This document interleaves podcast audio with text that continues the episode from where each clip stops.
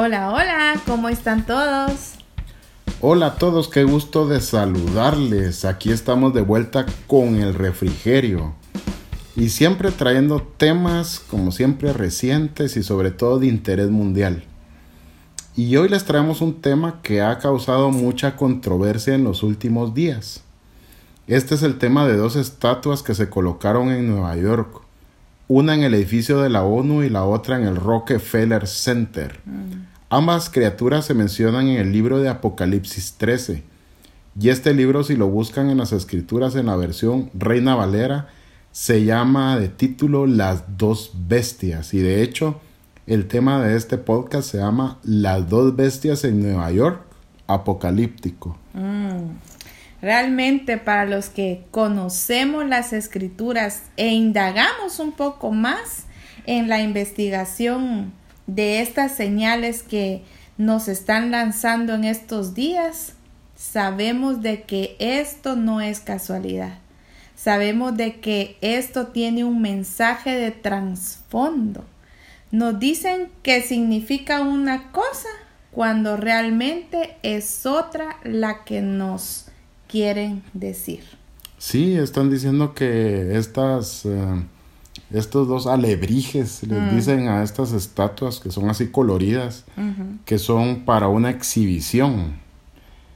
Pero yo creo de que realmente eso no es lo que quieren decir y hoy lo vamos a ver eh, por medio del análisis que, que vamos a hacer en las escrituras y vamos a, a ver de que esta información realmente quiere decir otra cosa. Y leeremos detenidamente cada versículo que habla de estas dos bestias. Una de estas bestias fue llamada el guardián de la paz y el otro claramente es un dragón. Investigando un poco, si buscamos qué quiere decir la palabra dragón, viene del latín draco y este del griego dracón, que significa serpiente. También en la tradición cristiana, dragón se refiere a Satanás. Wow, desde ahí ya nos damos cuenta qué mensaje puede venir de estas dos estatuas. Y la descripción de un dragón realmente se, se repite en muchas culturas diferentes, no solo en la Biblia, se repite en, otras, en otros libros sagrados, eh, que un dragón es una serpiente con alas, patas, garras fuertes, que escupe fuego por la boca. Pues claramente en Apocalipsis 13.2 describe a las dos bestias y dice así, se los vamos a leer. Y la bestia que vi era semejante a un leopardo, y sus pies como de oso, y su boca como de león. Y el dragón le dio su poder y su trono, y grande autoridad. Y si miramos estas estatuas, es un leopardo. pues. Haremos un análisis inclusive de dónde están colocadas ambas estatuas. La de la primera bestia, que es la que parece leopardo, la colocaron en la ONU. Esta organización representa a todo el mundo y acabamos de leer que el dragón le entregó su poder y su trono al príncipe de este mundo. Sabemos que es Satanás y él está reinando en este mundo. O sea, de que el dragón le entregó su trono al leopardo. Entonces es mucha coincidencia realmente. Y, y si vemos, la otra bestia está frente al Rockefeller Center. Sabemos que esta es una de las familias más poderosas del mundo. Esta bestia representa al dragón. Ambas dan un mensaje claro de lo que está pasando y también de qué tiempos estamos viviendo y quiénes nos están gobernando también. Y la palabra dice que el dragón le dio su trono a la primera bestia. El trono es la ONU, o sea, a todas las naciones de la tierra. Y la segunda bestia es el dragón. Exacto, entonces, qué mensaje más claro. Y en Apocalipsis 13, del 11 al 12, continúa y dice así. Después vi otra bestia que subía de la tierra y tenía dos cuernos semejantes a los de un cordero, pero hablaba como dragón Mm. y ejerce toda la autoridad de la primera bestia en presencia de ella y hace que la tierra y los moradores de ella adoren a la primera bestia cuya herida mortal fue sanada. La palabra es clara. La segunda bestia es comparada con el dragón. Dice que, que habla como el dragón. Todos sabemos que en Génesis la serpiente engañó a Eva y habló con ella. También habla que engañará a los moradores de la tierra. Siempre el engaño enreda al dragón. Siempre, eso siempre. O sea que ese dragón está ahí para engañarnos. Y continuando con Apocalipsis 13:14, dice así. Y esto es sorprendente. Dice, y engaña a los moradores de la tierra con las señales que se le ha permitido hacer en presencia de la bestia, mandando a los moradores de la tierra que le hagan imagen a la bestia, que tiene la herida de espada y vivió.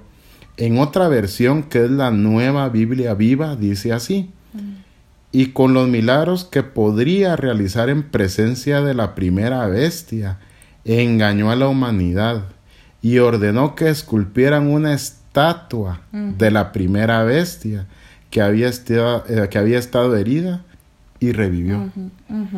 Una estatua. Aquí se nos habla claramente que harían una estatua que representaría a la primera bestia, lo cual coincide con esta estatua de la ONU, con el fin de engañar a la humanidad. Es mucha coincidencia que ambas estatuas las pusieran a la par una de la otra y que ambas coincidieran con Apocalipsis 13. Y esto no termina aquí. Vamos a continuar leyendo. ¿Y qué crees que pasó cuando leí esto? Dime tú.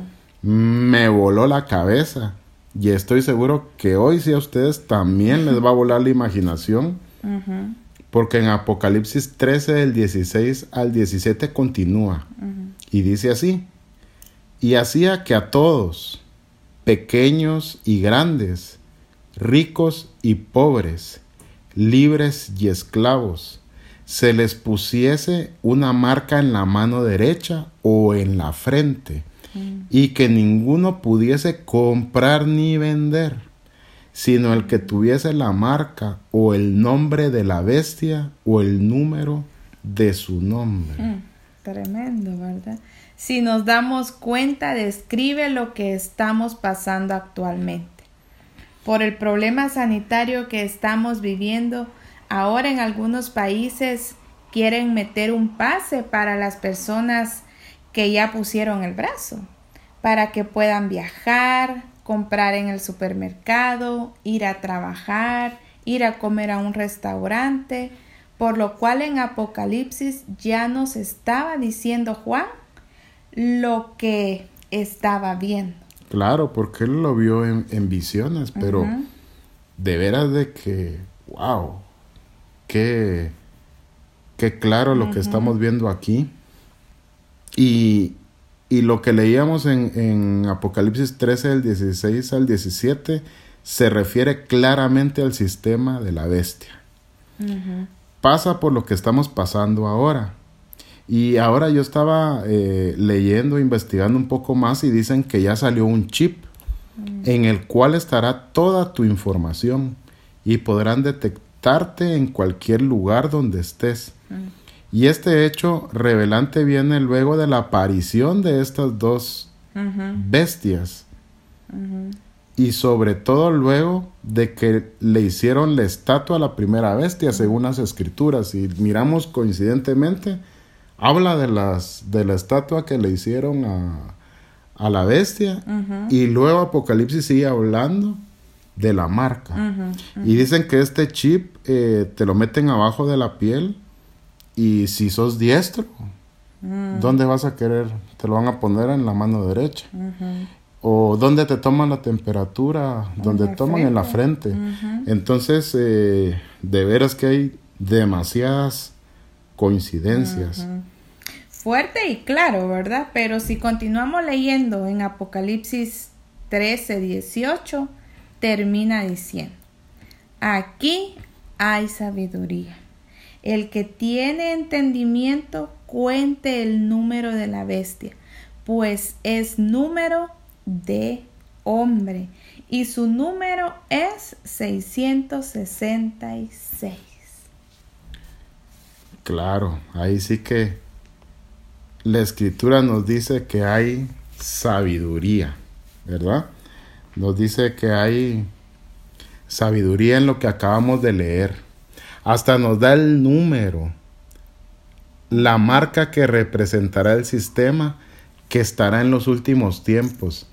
Y también hasta nos dice qué número es. Y los animo a que investiguen un poco más.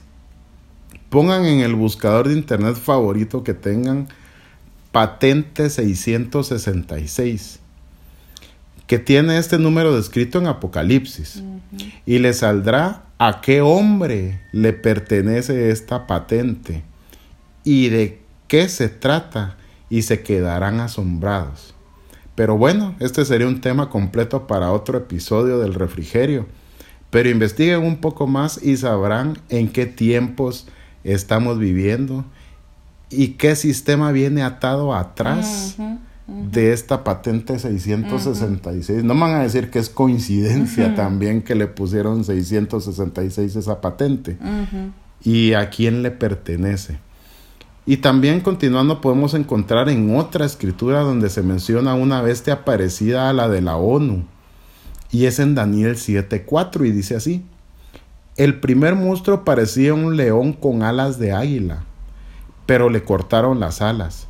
Y entonces se paró sobre sus pies como una persona. Y en lugar de su corazón se le dio un corazón humano. Aquí nos podemos dar cuenta que se menciona la misma bestia que soñó el profeta Daniel. También el título de esta bestia es Guardián de la Paz y la Seguridad Internacional. Y también coincidentemente podemos encontrar una escritura que habla de los tiempos finales que está en Primera de Tesalonicenses 5 del 2 al 3.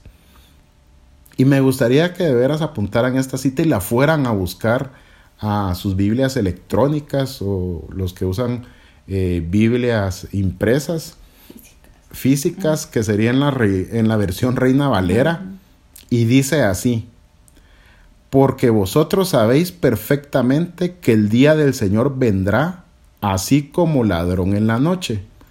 Cuando digan paz y seguridad, entonces vendrá sobre ellos destrucción repentina como los dolores a la mujer encinta, y no escaparán.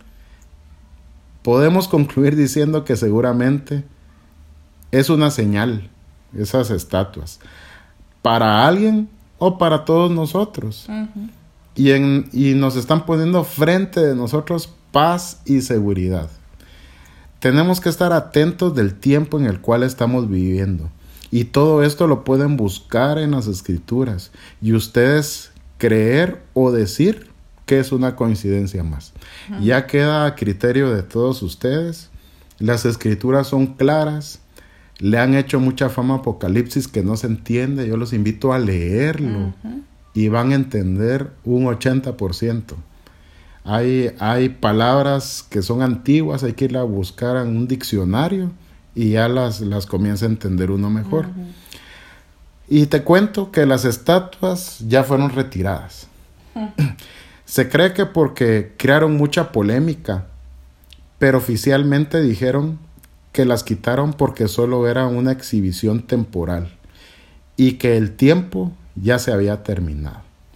Espero les haya gustado y les abra ese instinto de investigar más a fondo todo lo que está pasando en el mundo. En el mundo. Mucho que decir sobre los acontecimientos actuales, ¿verdad?